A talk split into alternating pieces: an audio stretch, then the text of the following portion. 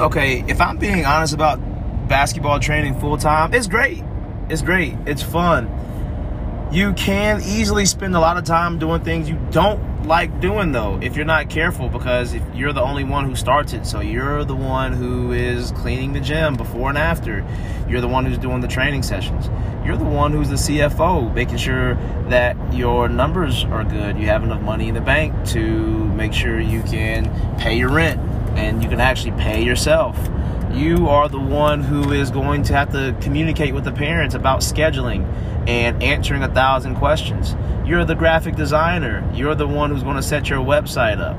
You're the one, you're the one, you're the one. And that can cause a lot of work and depletion of energy by the time you even get to training on the court, which is what I assume you really want to do in the first place. So I literally just left a uh, Strengths Finder uh, session and I guess it's more than just that. It's, it's, it's, a coaching session, but it was really enlightening. It's a really enlightening, and I want to share some things that I learned from it that can hopefully help you out. So for me, a few of the strengths, and you can find these things on Gallup.com, G-A-L-L-O-P.com. If you guys have ever taken the Strengths Finders test, I've done it once, and what I found is intellection, competition, restoration, harmony, and input. Those are my quote unquote strengths. I want communication to be one, which is why I, I talk to you guys so much more these days. I want to improve on my communication. What I'm realizing is we should be working day and night to figure out how we can insert our strengths into everything that we are doing. So, first things first, you have to figure out what your strengths are. if you don't know what your strengths are, it will be kind of tough to deploy those strengths in your day to day. So the question really is one, what are my strengths? Sorry. What are my strengths? And the second question is how can I, once you find those strengths out, how can you execute those strengths on a day-to-day basis those things that give you energy because energy is great. Energy is necessary.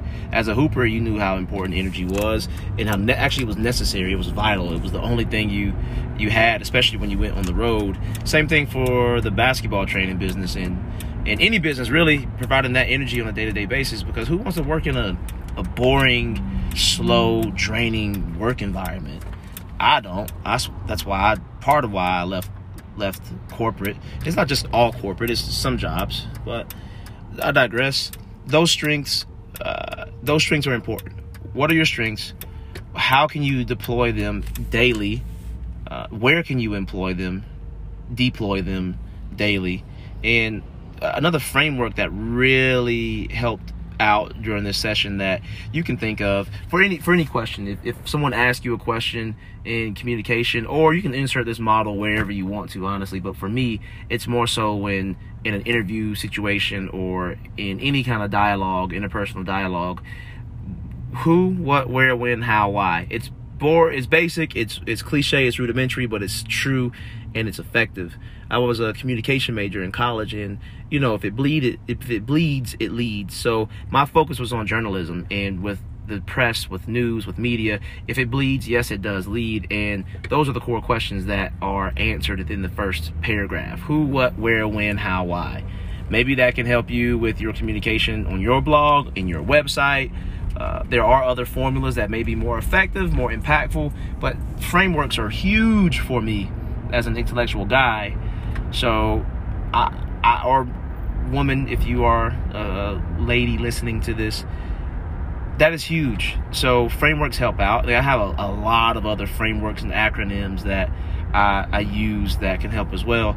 But that's something else I learned there as well and a lot of other things but the, the gist of this is if you are going to run any business especially a basketball training business which this mainly gears around or focuses on you're going to be spending a lot of time. You can spend a lot of time doing things that you really don't enjoy doing, that you don't want to do, especially in the beginning.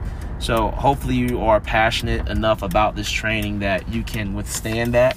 You can look past that and work towards inserting whatever your strengths are after you find them. Work towards inserting whatever your strengths are and being self aware in how you can deploy those in your day to day.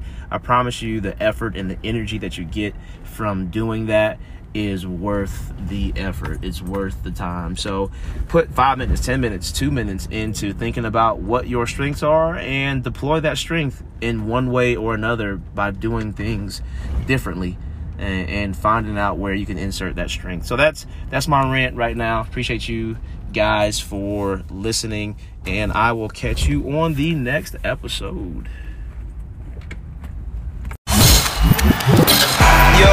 Hope that podcast gave you some value. If it did, please rate, review, and subscribe to this. It only makes the podcast better. I read every single one. And at the very least, go join our group. You'll see the link in the description of this episode, and I will catch you on the next one.